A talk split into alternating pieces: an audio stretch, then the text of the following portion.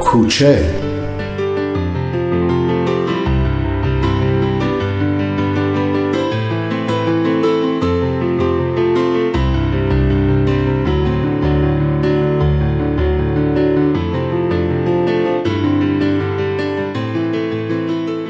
شهابم چشم و چراغم. به یاد آن شعر و آن ترانه ای که دوستش میداری و دوستش میدارم برایت می نویسم صدای قلب من صدای قلب نیست. صدای پای توست. کافیست کافیست کمی خسته شوی. کافیست بایستی.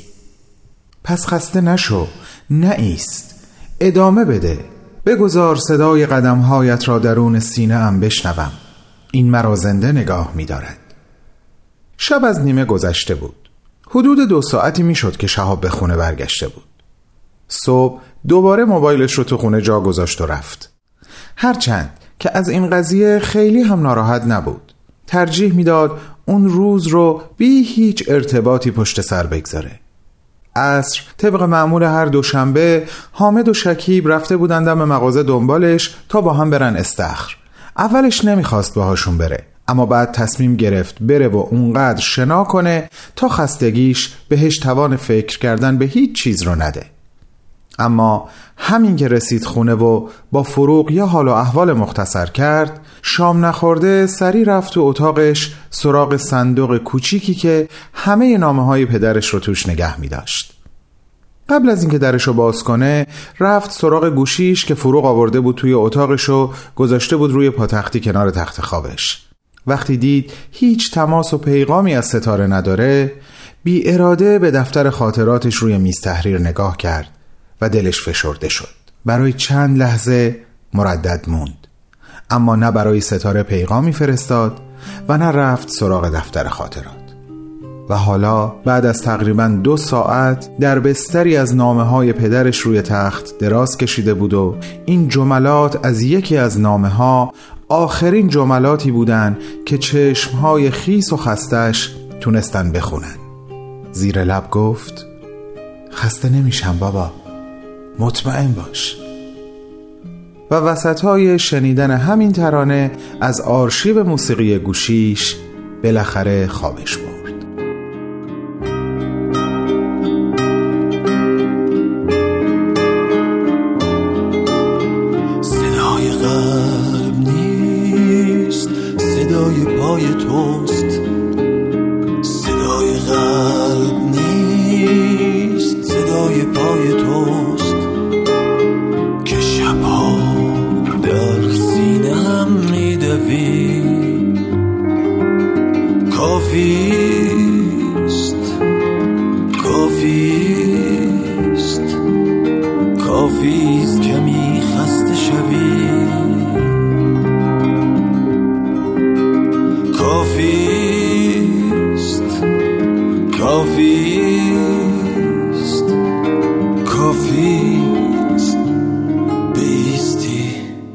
در اتاق فروغ اما از خواب و خاموشی خبری نبود. یکی از آباژورهای کنار تخت سمتی که همیشه کامران میخوابید رو روشن کرده بود و خودش رو صندلی تابی کنج اتاق نشسته بود. اولش چشمهاش باز بود و در هر تابی که صندلی می‌خورد برای آنی کوتاه صورت خودش رو در فضای نیمه تاریک اتاق توی آینه میز آرایشش می‌دید و هر بار به صورت پر آرامش خودش توی آینه لبخند می‌زد. خوب می‌دونست که این لبخند و این آرامش از کجا ناشی می‌شد. از خاطره ای که بعد از سپری کردن یک روز گم و گیج و گنگ حوالی غروب اون رو ناگهان به خاطر آورده بود. یعنی درست بعد از بدرقه کردن آخرین هنرجوی پیانوش. خاطره ای که اونو به 20 سال قبل برمیگردوند. یعنی همون روزهایی که نزدیک به دنیا آمدن شهاب بود. از روزی که دکتر تعیین کرده بود گذشته بود و شهاب قصد نداشت از دنیای کوچیک رحم مادرش دل بکنه و پا به این دنیا بگذاره. هر روز که میگذشت شرایط برای فروغ سختتر می‌شد. او نگران بچه و کامران نگران هر دوشون. تا اینکه بالاخره بعد از دو هفته دردی شاد دردی که فروغ و کامران سخت در انتظارش بودن در جانش پیچید و ساعتی بعد صدای اولین گریه نوزادش همه دردهای جانش رو تسکین داده بود. و حالا دوباره این اتفاق داشت برای فروغ. تکرار می شد دوباره می بایست برای از راه رسیدن عزیزش دو هفته بیشتر صبر کنه. تکرار این اتفاق قلبش رو به آرامشی رسونده بود که سخت محتاجش بود ولی اونو دور از دست رس می‌دید. اما در این نیمه شب از راه رسیده بعد از یک روز سخت و پرتلاطم با تمام قلبش داشت این آرامش رو احساس می‌کرد و کاملا آماده بود تا این جنین انتظار رو دو هفته دیگه هم در زهدان روحش نگه داره. چشماشو بست و همونطور که روی صندلی به نرمی تاب می‌خورد ترانه سوقاتی توی ذهنش مرور می‌شد.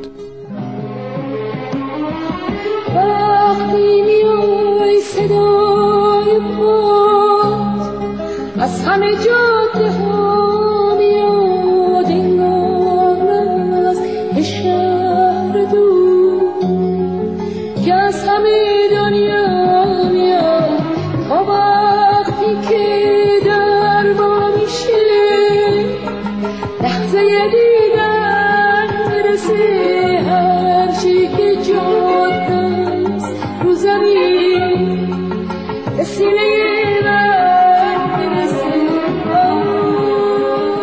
اما همون لحظات در همون نیمه شب برای ستاره به گونه کاملا متفاوت در حال سپری شدن بود. در فاصله این نچندان دور از خونه و اتاق شهاب در گوشه دیگه ای از شهر خونه بزرگ و زیبایی بود که ستاره در یکی از اتاقهاش روبروی شومینه نشسته بود. شال بافتنی ارغوانی رنگش رو انداخته بود روی شونش پاهاشو توی بغلش گرفته بود و زل زده بود به شعله های آتیش که از دل هیزم ها زبونه میکشیدن و صورتشو درخشان کرده بودن. تنها صدایی که سکوت اتاق رو میشکست صدای خشک ترک خوردن هیزم ها بود که البته در هیاهویی که در عمق جان ستاره برپا بود گم می‌شد. آتیشی که تموم این پنج سال سعی کرده بود زیر خاکستر پنهان کنه دوباره داشت فوران می‌کرد.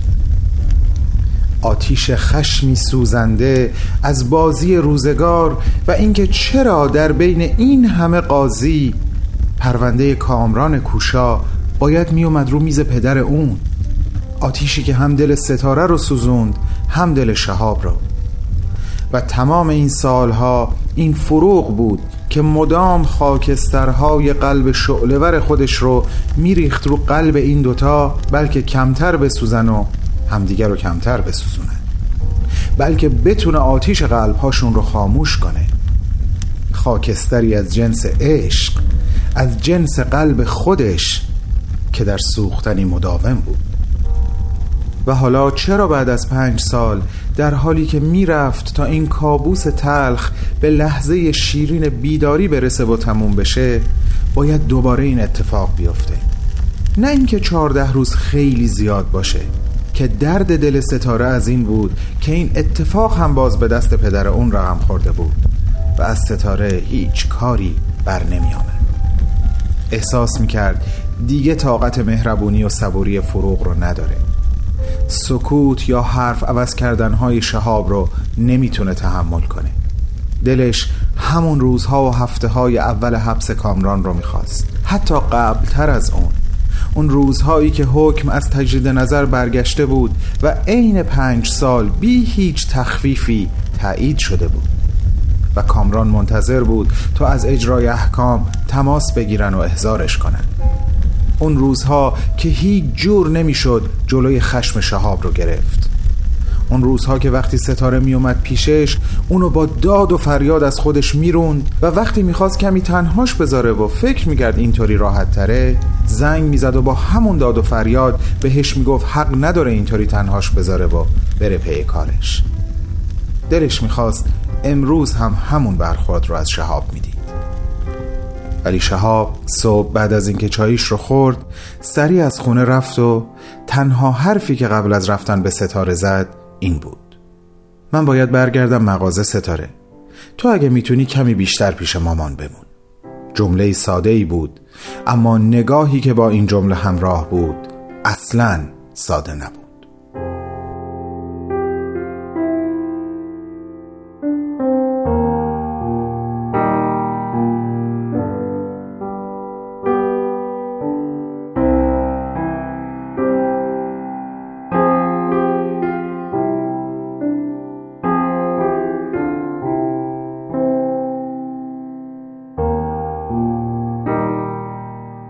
از جلوی شومینه بلند شد و رفت سمت تخت خوابش و موبایلش را از روی بالش برداشت.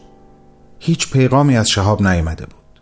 از صبح که از خونشون رفته بود بیرون تا اون موقع هیچ خبری از خودش نداده بود و هیچ سراغی هم از ستاره نگرفته بود. دوباره برگشت و روبروی شومینه اما این بار نزدیکتر بهش نشست. طوری که حرم آتیش رو کف پاهاش حس می‌کرد. اما ناگهان همون حرم و حرارت رو توی قلبش هم احساس کرد. انگار توی رگهاش از کف پا تا قلبش به جای خون آتیش در جریان بود. از شومینه فاصله گرفت اما حرارت درونش کاهش پیدا نکرد. شال ارغوانی رو پرد کرد به یه گوشه و رفت سمت پنجره اتاقش و اونو کامل باز کرد. سرما به درون می اومد اما هوا نه. نمی‌دونست چی کار باید بکنه. روبروی پنجره چهارزانو در شکل و شمایل یوگا نشست و سعی کرد به حال درونی خودش واقف و بعد مسلط بشه. و از کشفی که کرد به خودش لرزید. آسمون قلبش شهاب بارون بود. ستاره عاشق شده بود.